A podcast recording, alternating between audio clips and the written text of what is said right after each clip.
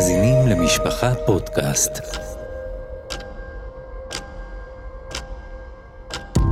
הפסקת אש, מאחורי הקלעים של המבצעים הצבאיים הגדולים בתולדות המדינה. עורך ומגיש, ישראל יוסקוביץ'.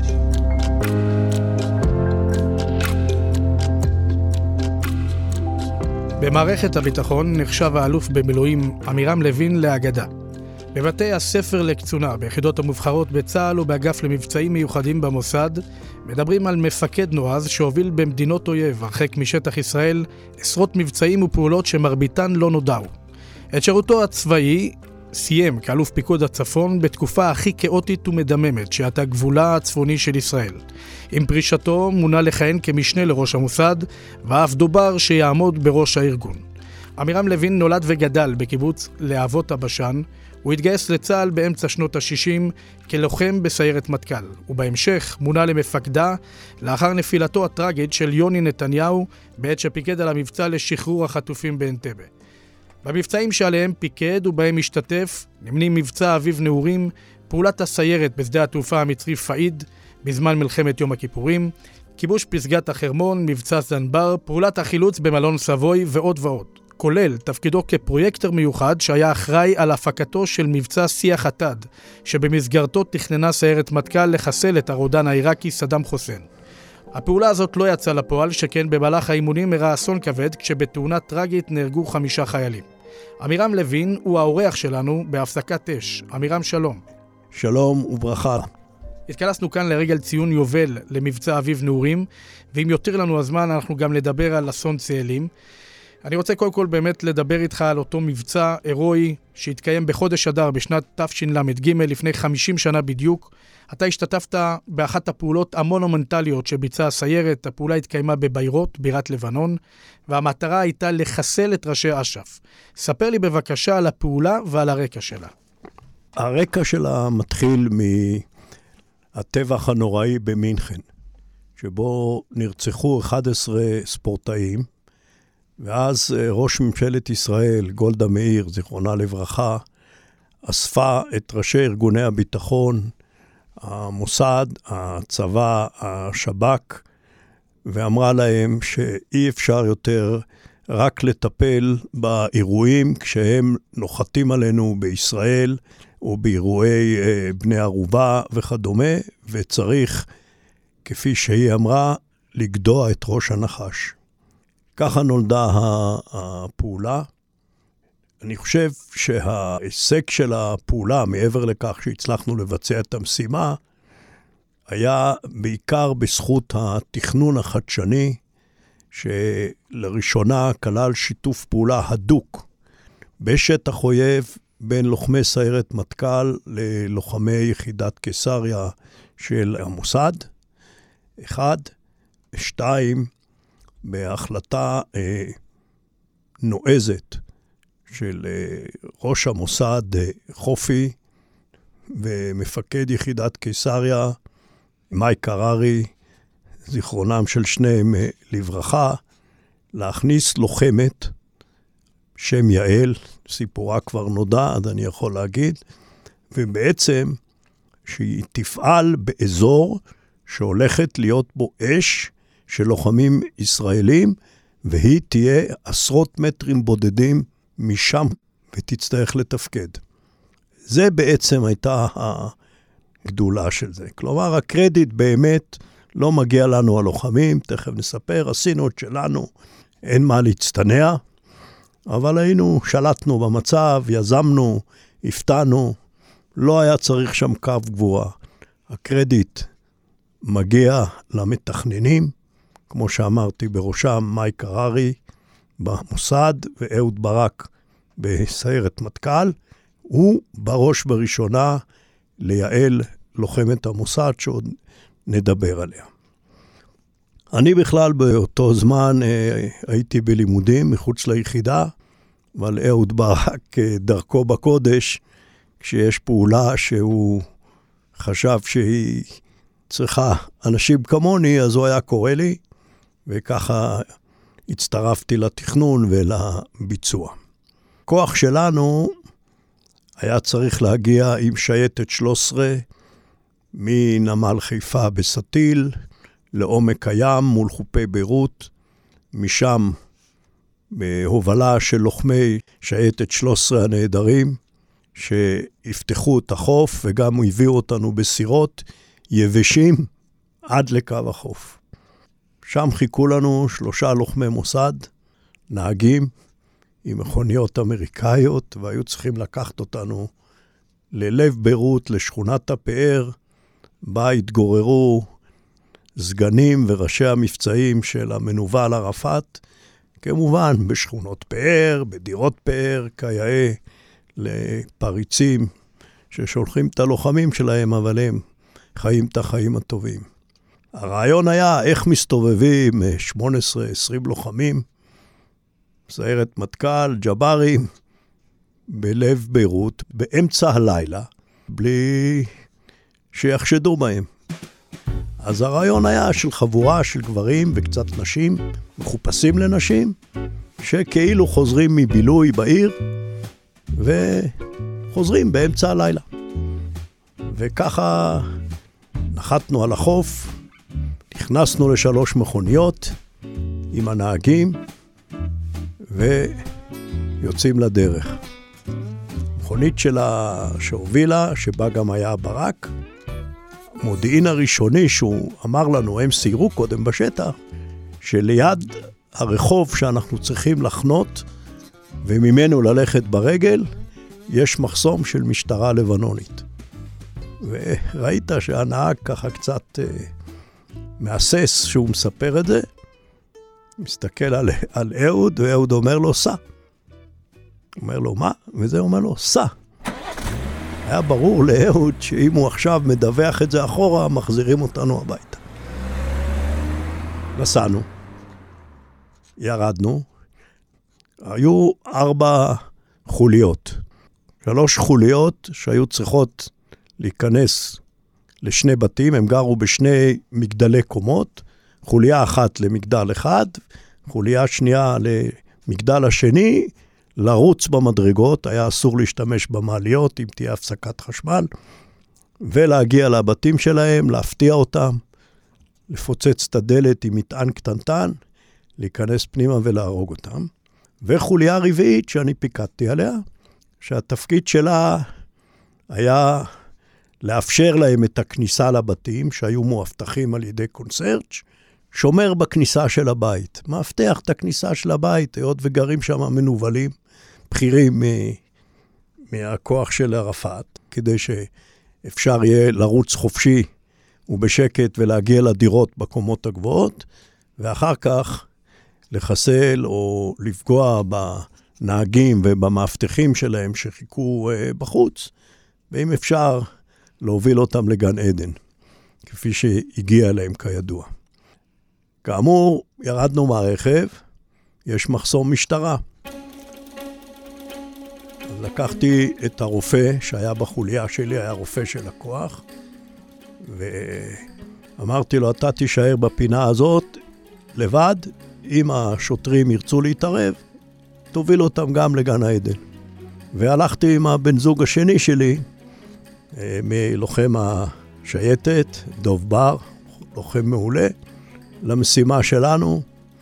כניסה אחת הייתה פנויה, כניסה שנייה היה קונסרג' כמו כל קונסרג' ב-12 בלילה, מנומנם.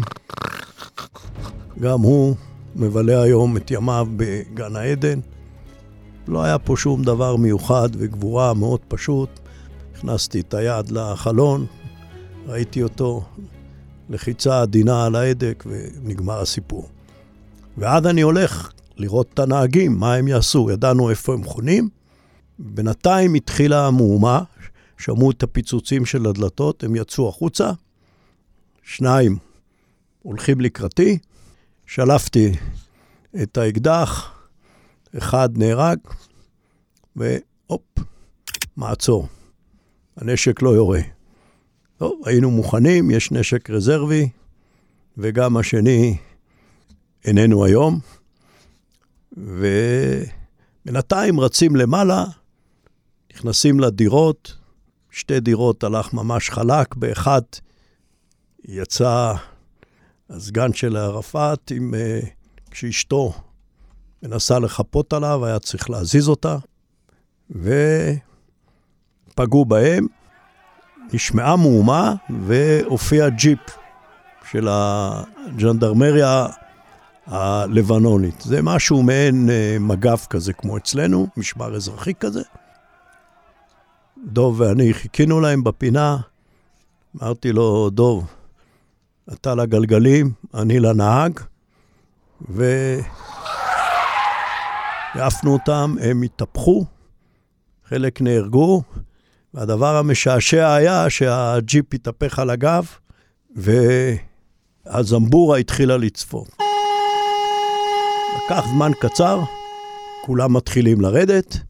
ואני אגיד לך את האמת, אני רוב הזמן, מעבר לשניות שהייתי צריך להיות מרוכז ולראות ולהבין מה קורה מסביב ושלא מפתיעים אותנו, זה היה מאוד משעשע. אנשים יצאו למעלה בבתים, התחילו למחוא כפיים ולצעוק, הם שנאו אותם. זאת אומרת, הם מיד הבינו, התושבים בשכונה, במה מדובר. הם לא הבינו שאנחנו ישראלים, אבל... כי יש גם בין כנופיות. אבל אני לא הרגשתי לא פחד ולא מאוים, ואפילו לא איזה משהו סופר מיוחד. ממש, הלך קל.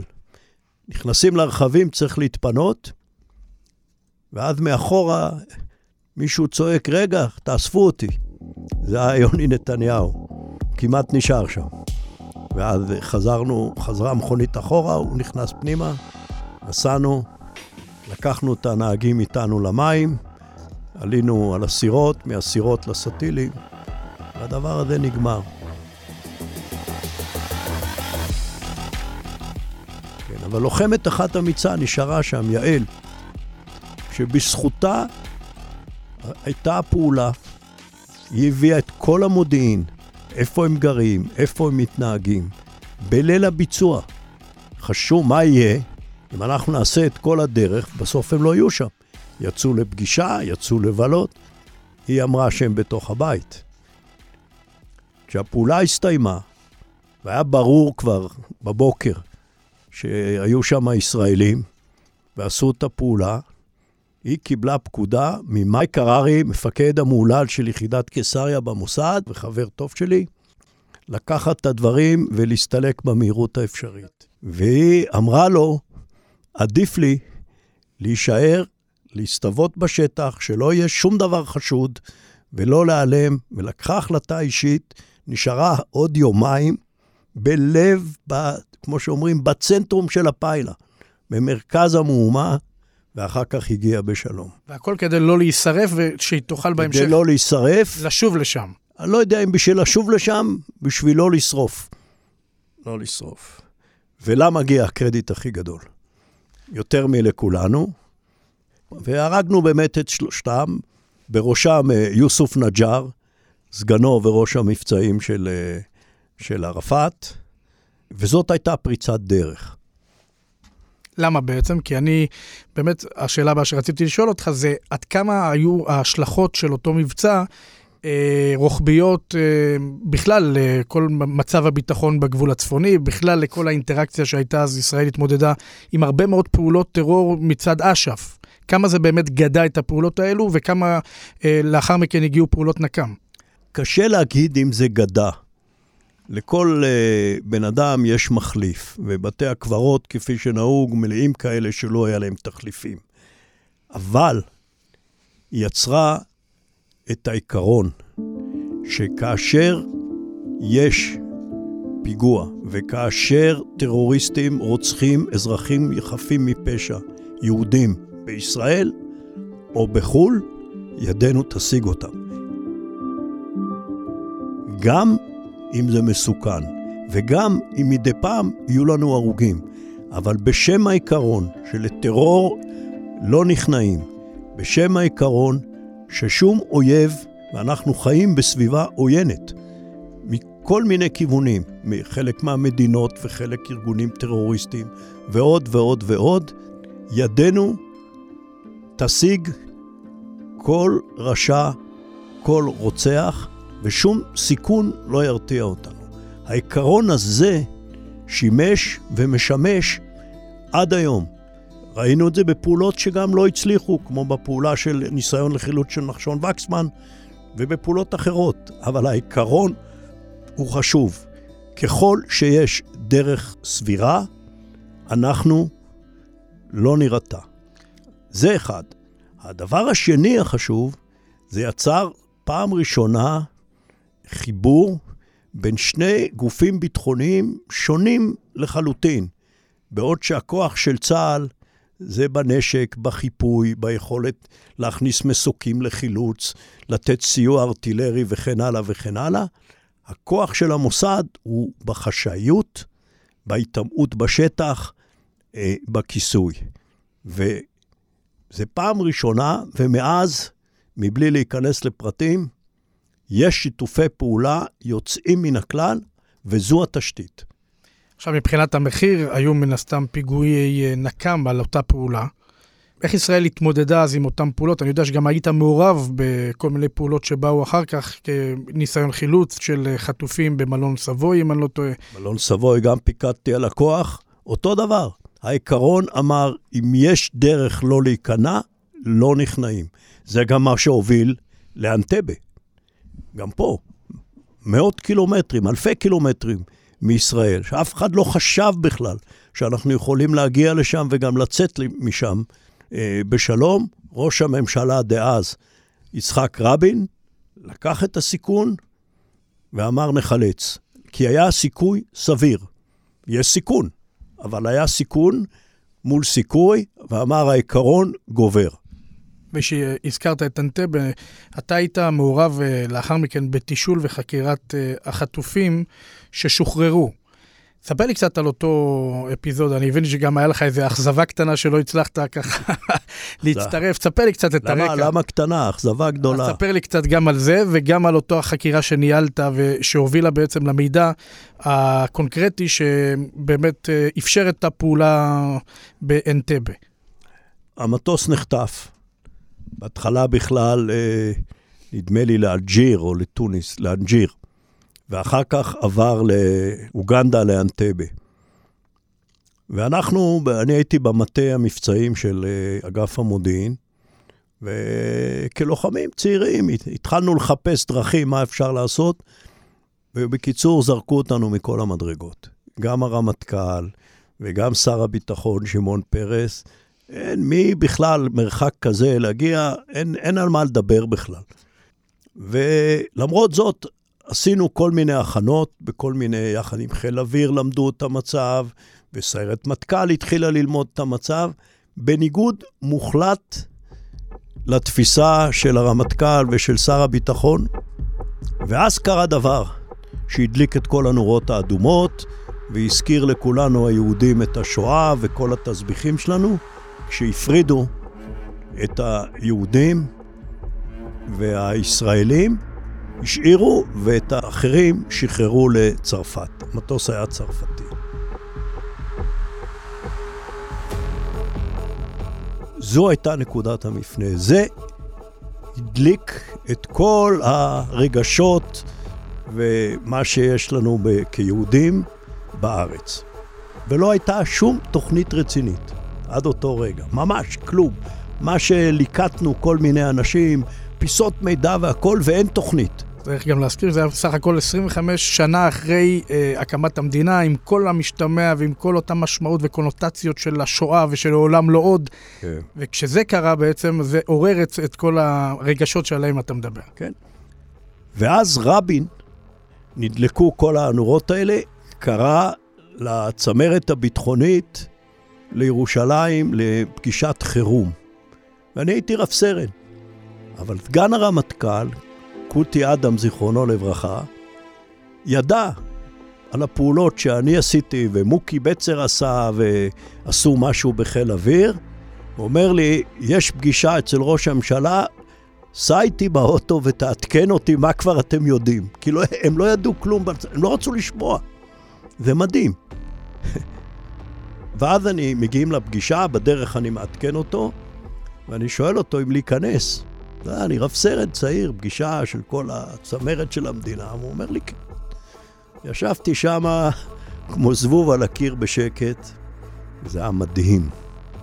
ורבין שאל את שמעון פרס, שר הביטחון, נו, איזה, מה הכנתם על זה? פרס לא נולד אתמול כידוע, היה פוליטיקאי מנוסה, הוא לא יגיד לא הכנו כלום. אז הוא אומר, אה, כן, הרמטכ"ל, מוטה, יעדכן אותך.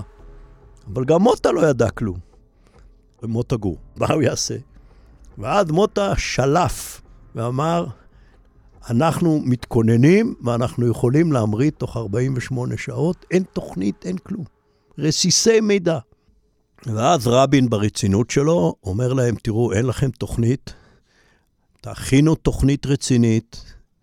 אם תהיה תוכנית, אנחנו נצא לביצוע, ואם לא תהיה תוכנית, נאלץ לסיים את זה במשא ומתן, ואז הוכן צוות למשא ומתן ממודר מהתוכנית המבצעית בראשות האלוף רחבעם זאבי, והצבא קיבל הוראה להתכונן.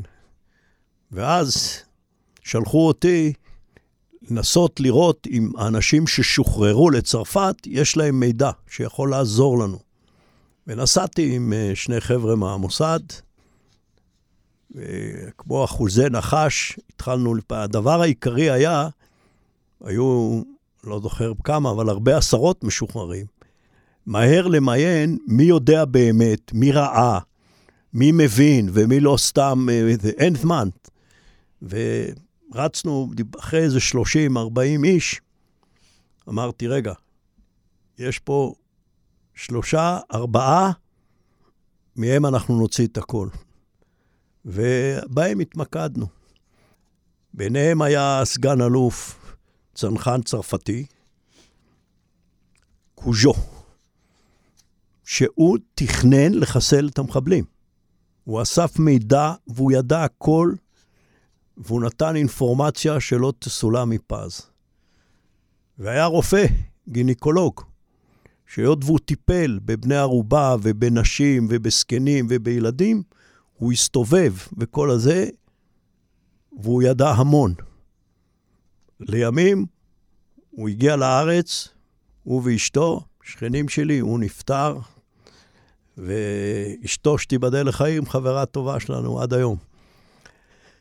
ומהם התחלתי לאסוף את המידע, ובשביל לקצר לכם את התמונה, הייתי כל יום באיזה אמצעים, לא היה אז לא פלאפונים ולא תקשורת לוויינית, איזה מין טלפון מוצפן שבקושי מבינים מה קורה.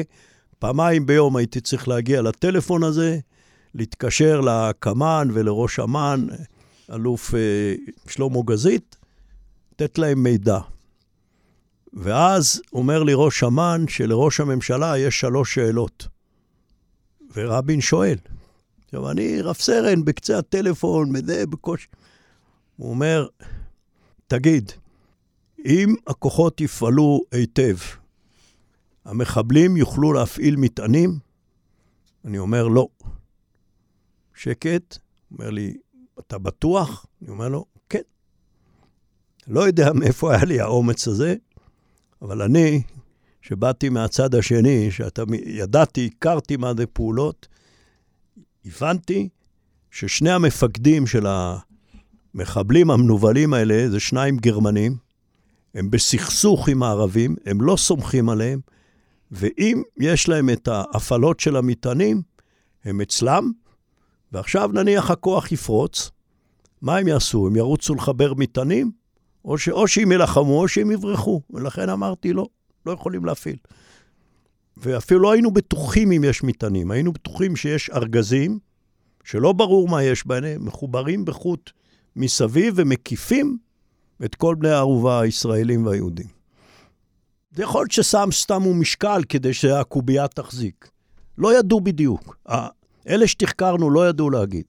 הם אמרו שיש ארגזים מחוברים בחוט, מקיפים את כל בני הערובה, והם לא יודעים מה שיש. אבל אני, על סמך רסיסי המידע שאמרו לי, ועל העניין של הסכסוך בין הגרמנים לערבים שהם לא סומכים עליהם, ומפקד הכוח היה גרמני, אמרתי, לא יפעילו, גם אם יש. ואז אה, הוא שואל, היו שם חמישה מיגים בשדה. פחדו שאחרי הפעולה המיגים שטסים הרבה יותר מהר והם מטוסי קרב ירדפו אחרי ההרקולסים ויפגעו בהם. הוא אומר, יש מיגים, יכולים להמריא? אני אומר לו, לא. אתה בטוח? הוא אומר לו, כן. והקוג'ו הזה, הצנחן הצרפתי, היה על יד המיגים. והוא סיפר לי שהמטוסים האלה מסביב מלוכלך, החופות שלהם מהזכוכית שמגינים על הטייסים שבורות. בקיצור, זה לא מטוסים שמישים. ובנוסף לכך, הגיע גם תמונות שהמוסד צילם עם לוחם שצילם, אה, הוא טס מעל השדה עם מטוס אזרחי, לוחם בכיסוי ששכר מטוס, ביים תקלה שהוא היה צריך לשפוך דלק ולנחות. גם לפי הצילום שלו, המטוסים לא היו שמישים, ואז הוא שאל על הלוחמים האוגנדים. מה יעשו הלוחמים האוגנדים? אמרתי, אני לא יודע. נראה לי שזה לא מעניין אותם, הם כולם סביב מגדל הפיקוח, שמחים ועליזים, לא ברור מה הם יעשו. תודה, נסגר הטלפון. ואז גמרנו לאסוף את כל החומר, אומרים לי לחזור. היה לי מזוודת ג'יימס בונד כזאת, שבתוכה ריכזתי מסמכים, קצת צילומים וכל הרשימות שלי, ואומרים לי לחזור לארץ. אני לא ידוע כאיש ממושמע, אבל הפעם הייתי ממושמע, והיה טיסה בבוקר של אייר פרנס, ואחרי הצהריים, לקראת הערב, של אל על. ואמרו לי, אתה לא עולה על הטיסה של אייר פרנס, שיתפסו אותך עם, ה... עם החומר. אתה הולך לטיסה של אל על, ייקחו אותך כ-VIP, יכניסו אותך פנימה. נשמעתי לזה. נחתנו, רצתי כמו מטורף להביא את החומר, חשבתי שאני אביא אותו למטוסים, עלה על הטיסה, ותוך כדי הטיסה אתדרך את המפקדים הלוחמים, אומרים לי, המריאו כבר. ככה החמצתי את הפעולה. זו תחושת החמצה שמלווה אותך מן הסתם עד היום. כן. הרבה פעמים הפרתי פקודות, פעם אחת שלא הפרתי, אכלתי אותה. ויותר מזה, תראה, תרמתי תרומה קטנה, אבל, ה... אבל לא לחמתי. אצלנו, אם לא לחמת, אתה לא בעסק. אני אומר, אתה אומר, תרמת תרומה קטנה, אבל מן הסתם, כשקוראים את הקורות חיים שלך, רואים שתרמת הרבה תרומות לביטחון ישראל, בהרבה מאוד זירות ובהרבה מאוד אירועים. אה, אני כן דווקא הייתי רוצה ככה... אני, אני רוצה להגיד לך משהו על זה. אני לא חושב שתרמתי יותר מאחרים. אני גם לא חושב שהצלתי את המדינה. המדינה לא חייבת לי כלום. זה היה אתגר, אני שמח על ההזדמנות שהייתה לי, ואני חושב שכל אחד בתורו צריך לעשות את מה שהוא יכול, ואם זה גם הערת שוליים בהיסטוריה, ההנאה היא כולה שלי. אז כן, אז בהקשר לזה, אני באמת רוצה לגעת איתך באירוע פחות מלבב, זאת אומרת שהסתיים באמת באורח טרגי, אבל הכוונה שלו הייתה גם לייצא מבצע, שאפשר להגיד באמת יוצא דופן, בנועזות שלו, במורכבות שלו. אנחנו, אני מדבר על זמן קצר אחרי סיום מלחמת המפרץ, הרמטכ"ל אהוד ברק מנחה אותך, לקחת על עצמך את תפקיד הפרויקטור של מבצע לחיסולו של אה, נשיא עיראק סדאם חוסיין. אנחנו מדברים באמת על אירוע שהיה הרבה הכנות, הרבה אמונים, ושהסתיים באורח טרגי, כפי שאמרתי, חמישה חיילים שנפלו. ספר לי קצת על הנסיבות ועל האירוע. אני רוצה להתחיל דווקא מהסוף. המון אנשים, בגלל שזה לא בוצע וזה נגמר באמת באסון טרגי, שככל הנראה נבע בסך הכל מטעות אנוש נוראית. של ירי בטעות במקום אה, תרגיל יבש בתרגיל חי. היתר הנסיבות לא חשובות. תאר לך שלפני שלושת רבעי שנה זלנסקי היה מחסל את פוטין. כמה חיי אדם היו נחסכים, כמה שפיכות דמים הייתה נחסרת. תאר לך שהיו מחסלים את היטלר ב-33 או ב-38. לכן לכל אלה שאומרים, זו פעולה מגלומנית, אין לה היגיון, אלה שתי התשובות. וזה גם מה שהנחה את רבין. אני הייתי, מוניתי במינוי חירום במלחמת המפרץ לסגן מפקד חיל אוויר לפעולות המיוחדות. על ידי דן שומרון הרמטכ"ל ואהוד כסגנו. וכך הייתי שותף גם להכנות, לאם וכאשר נצטרך לפעול, אבל במיוחד לדיונים בצמרת הביטחונית ואצל ראש הממשלה שמיר. ולעשות את זה קצר, שמיר היה נחרץ שכל זמן שפועלת קואליציה אמריקאית, אנחנו לא מצטרפים. ארנס היה שר ביטחון, חשב שזאת תהיה בכייה לדורות, שיורים על תל אביב טילים וישראל לא מגיבה. אני קלטתי את זה. וכשנגמרה המלחמה, הלכתי לארנס. בתור סתם, היינו ביחסים מאוד טובים עוד מקודם, כל מיני דברים, ואמרתי לו, יש לי רעיון. בוא נחסל את סדאם, ואז יבינו שזה שלא הגבנו במלחמת המפרץ זה לא כי לא יכולנו, אלא כי חיכינו להזדמנות יותר רצינית. והוא נדלק על זה. זהו, בזה זה נגמר. מה הוא עשה עם אהוד ברק, אין לי מושג. ואז בא אהוד ברק הטיל על אמ"ן לבדוק התכנות מודיעין, ומבצעית למבצע שקראו לו שיח הדת, לחסל את אה, סדאם חוסיין. וקיבל תשובה מאמ"ן שאין מספיק מודיעין, אין קצה חוט ואין על מה לדבר. ואז הוא פנה אליי, לא כמפקד ולא כלום. הוא ידע שיש לי קצת ידע וניסיון, הוא ידע שאני, יש לי חשיבה יחסית מקורית, ואמר לי, תבדוק התכנות מודיעינית ומבצעית. ואני עשיתי בדיקה יסודית, שקיבלתי עוזר אחד, סרן, במודיעין. ותוך זמן מאוד קצר הבאתי תמונה של סידורי האבטחה, של ההתנהגות של אה, סדאם, שהיה קצה חוט. פתאום היה קצה חוט, והיו כמה אופציות. וכך נבנתה תוכנית. כמו שאמרת, היו מתנגדים, ולגיטימי לכל דבר, ואני מוניתי לבדיקת התכנות מודיעינית ומבצעית. וזה מה שעשיתי. הופעתי, אמרתי, יש מספיק מודיעין, אפשר, צריך לשפר אותו כדי לעשות יכולת מבצעית, ויש לי רעיון מבצעי. טיל קרקע חומוס. אני הכרתי את הפיתוחים של הטילים, והיה טיל עם מצלמה, עם אלקטרואופטיקה. הלכתי למפתחים, אמרתי להם, תגידו, האם אפשר לשפר את המצלמה ככה שהיא תראה פרצוף, ונדע, הטיל ידע למי הוא פוגע, והם אמרו לי, כן. ככה נולד הרעיון. לעשות את זה קצר, התחילו להתאמן, הטילו את זה על סיירת מטכ"ל ועל אמ"ן, ואני נשארתי בתפקיד הזה של בדיקת התכנות ובדיקה מבצעית, והגיע מודיעין טוב, יחסית, עוד לא שלם ועוד לא הכל, והיה צריך לעשות תרגיל מודל. והטילו לעשות תרגיל מודל על היחידה, ואמ"ן, שיש להם עוד משימות, ברור שיש עדיפויות, עושים דבר אחד, עושים פחות דברים אחרים. ואמ"ן ביקשו לערער אצל ראש הממשלה. הם ערערו אצל ראש הממשלה, וראש הממשלה רבין, ואני בכוונה מדגיש אותו, הוא מר ביטחון. זה מי שהיה רמטכ"ל ששת הימים, ומי שהיה שר ביטחון, אמר, תלכו על זה בכל הכוח.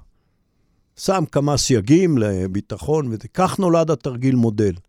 להגיע למוכנות, בפנים, קשה לי להגיד את זה. לא הייתי קשור, לא הכנתי את התרגיל, לא הייתי פרויקטור של התרגיל, לא הייתי קצין ביטחון של התרגיל, לא תכננתי את התרגיל, ולא הייתי מפקד של התרגיל, ולא קצין מטה, ולא הופעתי באף פקודה של התרגיל מלפני האסון. השם שלי לא קיים.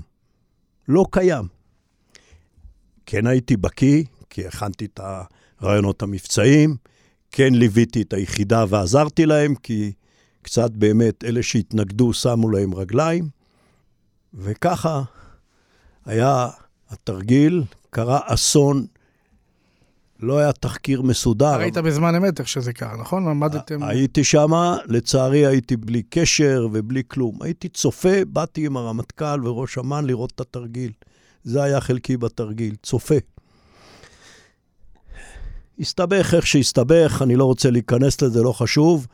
מה שחבל הוא שבגלל ההסתבכות הזאת, במקום להתעשת, לעשות התאמות, לתכנן מחדש ולבצע את זה, ויתרו עליו. לא רק שוויתרו, אלא אחר כך פרסמו את uh, דבר תכנונו, וזה גם uh, שרף את המבצע. כן, בדיוק. רציתי לשאול אותך לסיום בעניין הזה, היו בזמנו נשמעו טענות והאשמות כלפי אהוד ברק, שבעוד שאתה וחבריך ויתר הקצינים שעמדו שם רצתם לשטח וטיפלתם, הוא התעופף, בעצם עלה על המסוק ועזב את השטח. מי היה שואל אז את אותם השאלות? הרי אותם אה, שרלטנים, מיליטנטים, שעשו את התחקיר הדילטנטי הזה, היו אז שואלים איך קרה, איך קורה דבר כזה? איך ברגע כזה, כשיש כל כך הרבה חיילים, לא צריך לו את הרמטכ"ל ולא את סגנו על הפצועים, מה הם חובשים? איך זה לא יושב אף אחד מהמפקדים הבכירים? ומסתכל רגע על התמונה הכוללת. ומוודא אם באמת קוראים למסוקים. זהו ראש הממשלה לשעבר אהוד ברק, מי שהיה הרמטכ"ל בעת אסון צאלים. ערב כניסתו למערכת הפוליטית, הוא הואשם כי בעת האירוע עזב את המקום במסוקו ולא ניגש להגיש עזרה לפצועים. פשוט עשיתי את מה שלפי דעתי רמטכ"ל צריך לעשות. לפי דעתי כל רמטכ"ל במקומי היה עושה את אותו הדבר, כל רמטכ"ל במקומי בעתיד יעשה את אותו הדבר. עכשיו, האם אני יכול להבין מהדברים שלך שבעצם אתה המראת עם המסוק לאחר שווידית שכל הפצועים עזבו? אני רוצה להגיד לך מה אתה יכול להבין מהתחקיר שלי. נעשה במדינת ישראל מעשה חמור ביותר.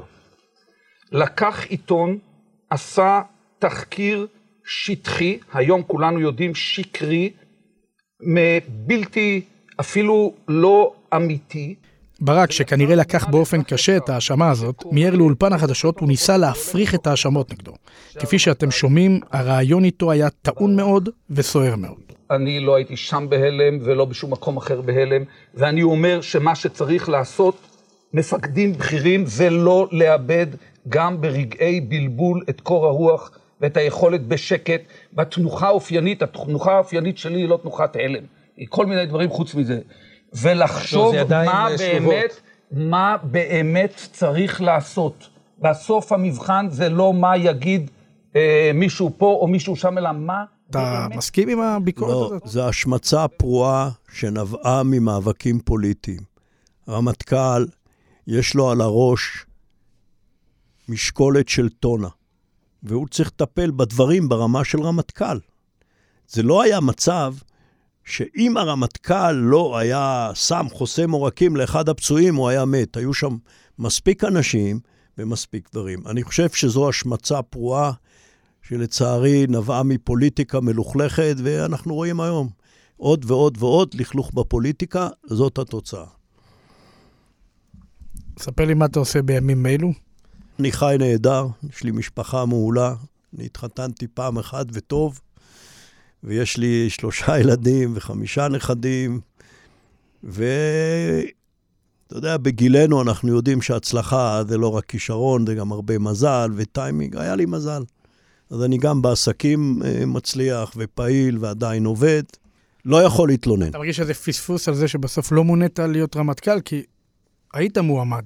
לא יודע אם הייתי מועמד, בדרך כלל אנשים אה, מהסוג שלי, הסיכויים שלהם הם יותר קטנים. בצמרת, בצמרת, אה, בדרך כלל יותר קל לשים אנשים יותר סולידיים, יותר נוחים. על אהוד ברק אי אפשר לומר שהוא היה סולידי ונוח, ו... וגם לא על אמנון ליפקין שחק. לא נכון. לא, אמנון היה חכם, אבל היה מקורי. כולם. היו חכמים וכולם היו מפקדים. אני רק אומר, זה... ככה יצא, אני אומר עוד פעם, אדם צריך להיות שמח בחלקו. אני מאושר על ההזדמנויות שצה"ל נתן לי, אין לי טענה כזאת נגד מישהו.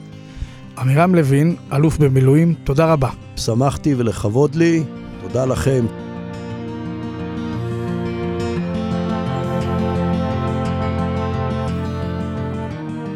האזנתם להפסקת אש מבית משפחה פודקאסט. אני ישראל יוסקוביץ', ואפשר להאזין לפרקים נוספים בכל אפליקציות הפודקאסטים, באתר משפחה ובקו הטלפון 02 652 3820 שלוחה 24.